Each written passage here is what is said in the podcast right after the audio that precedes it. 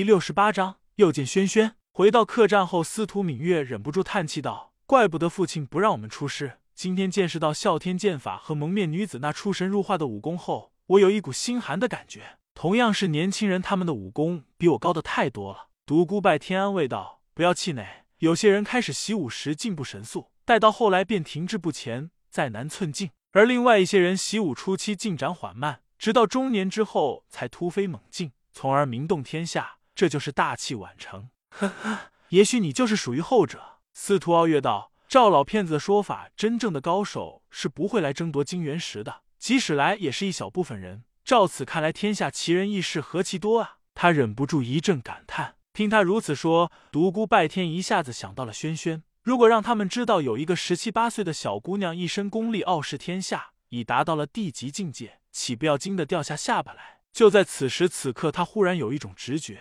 轩轩就在附近。自从那次在地下宫殿，他的神识修为达到地级境界以后，他便有了一种灵觉，一种玄而又玄的直觉，就像现在这样。他有一种感应，轩轩来了。独孤拜天站起身来，对屋中几人投去充满歉意的目光，道：“你们先到另一个房间，我感觉有一个朋友要来，我想和他单独谈谈。”几人一愣，老骗子小声嘟囔道：“被人没好事。”独孤拜天对几人报以歉意。几人出去后，他心里开始忐忑不安。他清清楚楚的记得上次临别之际，他把轩轩气得差点抓狂。这次见面，真不知该如何应付这个让人头痛的小魔女。烛影一闪，屋中便多了一个人，一个体态曼妙的少女，悠闲的坐在一把椅子上，手中把玩着一块玉石。独孤拜天大惊：板砖不，金元石？咦，你认得这方玉石？如玉般的容颜，泛着淡淡的笑意，一双灵动的大眼睛正在看着他。小白，你是不是有什么事情瞒着我？独孤拜天知道眼前的家人肯定是戴着纺织面具的小魔女，因为那双美丽无双的眼睛和那句“小白”已证实了家人的身份。独孤拜天心道：岂止认识，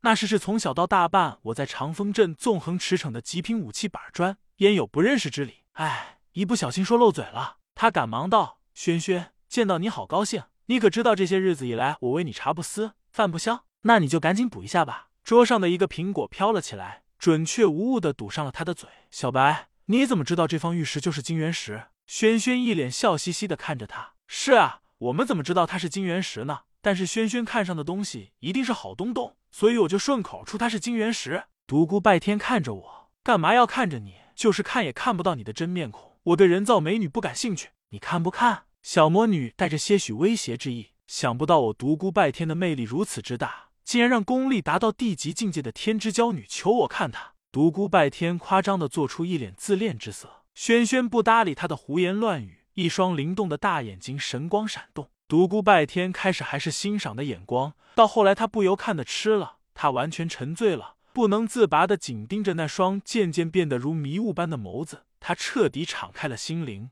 身体一动不能动。正在这时，轩轩笑道：“真好笑，小时候那么坏。”整天欺负小伙伴，咦？七岁的一天晚上尿了床，呵呵，笑死我了，呵呵。独孤拜天蓦然惊醒，但过去发生的事情如过电般在脑中闪现，怎么也无法阻止回忆。听中轩轩如数家珍的说出他小时候的那些臭事，他简直羞愧的无地自容，有一股想撞墙的冲动。小魔女，你在做什么？你对我动了什么手脚？没什么，在你身上试验一下他心通的皮毛读心星号星号。想不到你小时候那么有趣，那么坏，呵呵，比我小时候还要厉害。咦，十一岁的时候偷偷亲了一个叫司徒明月的小女孩，你这个色狼，那么小就懂得欺负女孩子，坏死了！边说边在独孤拜天身上拧了几下，独孤拜天简直欲哭无泪。再这样下去，他对轩轩就没有什么秘密可言了。他突然想起舍身成魔的事情，机灵灵打了个寒战。如果让这个小魔女知道的话，非杀了她替天行道不可。独孤拜天大叫道：“轩轩，你不能这样！你忘了吗？我们是好兄妹，你怎么能够偷看哥哥的星号星号呢？”翠，谁是你妹妹？你还敢提以前的事？上次分别时竟敢那样占我便宜！哼！轩轩粉颈通红，伸出纤纤玉手揪住了独孤拜天的耳朵：“你这个大色狼，大坏蛋！叫你坏，我就我就……”独孤拜天疼的眼泪好悬没掉下来，口中叫道：“快放手！再不放手，我就你就怎样？”我就我就什么也不说了。轩轩终于出完了气，继续读心星号星号。正在这时，独孤拜天内心最深处一个声音道：“小丫头有点意思，不过有些东西你是不能够知道的，让你看看独孤拜天对你的思念吧。”轩轩看着独孤拜天的那些陈年旧事，娇笑不已。呵，十三岁时不小心把你爷爷的胡子烧光了，十四岁时捉了只大野猪放到了司徒世家的院子里，弄得司徒世家上下鸡飞狗跳。哦，原来是那个叫司徒明月的小姑娘被他爹爹训了，在帮他出气。哼，那么小就懂得讨女孩子欢心，够坏！说着又拧了独孤拜天几下，痛得他直龇牙咧嘴。突然，独孤拜天的记忆被屏蔽了。而另外一些画面跃入了轩轩的脑海。独孤拜天对天发誓：“轩轩，我早晚要打你一顿屁股。早晚有一天，我要将你娶进家门，让你给我做小老婆，让你变成一个低眉顺耳、唯命是从、乖乖听话的小媳妇。”独孤拜天突然发现自己不再回忆往昔的那些臭事了，满脑子都是平日对轩轩的那些幻想。轩轩越看越羞愤，粉颈通红。而后来，独孤拜天的脑中突然传来一组组关于他和他的不堪入目的画面。羞得他立刻停止了读心星号星号。独孤拜天，你死定了！竟然这么坏，敢打我的坏主意！我打，我打！拳脚不停的往独孤拜天身上招呼。独孤拜天叫道：“哎呦，疼死我了！哎呦，那也不能全怪我啊！谁叫你那么可爱，又那么厉害！”砰！他撞翻了一张桌子。正在这时，房门也被撞开了。老骗子，司徒三兄弟等人一下子闯了进来。老七道：“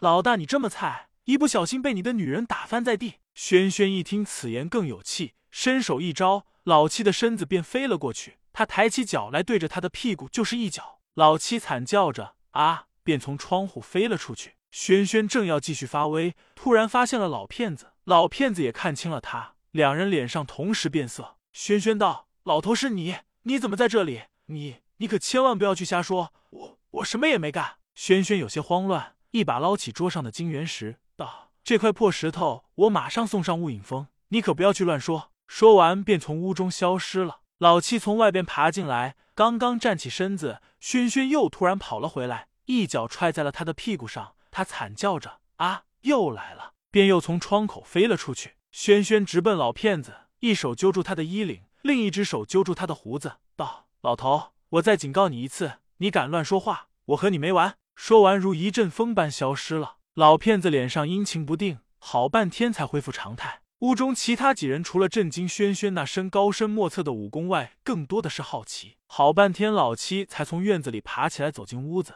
难得的这次，他没说一不小心，道：“老大，那个女人是谁？这么凶，这么厉害？她是我的，去哪凉快哪待着去。”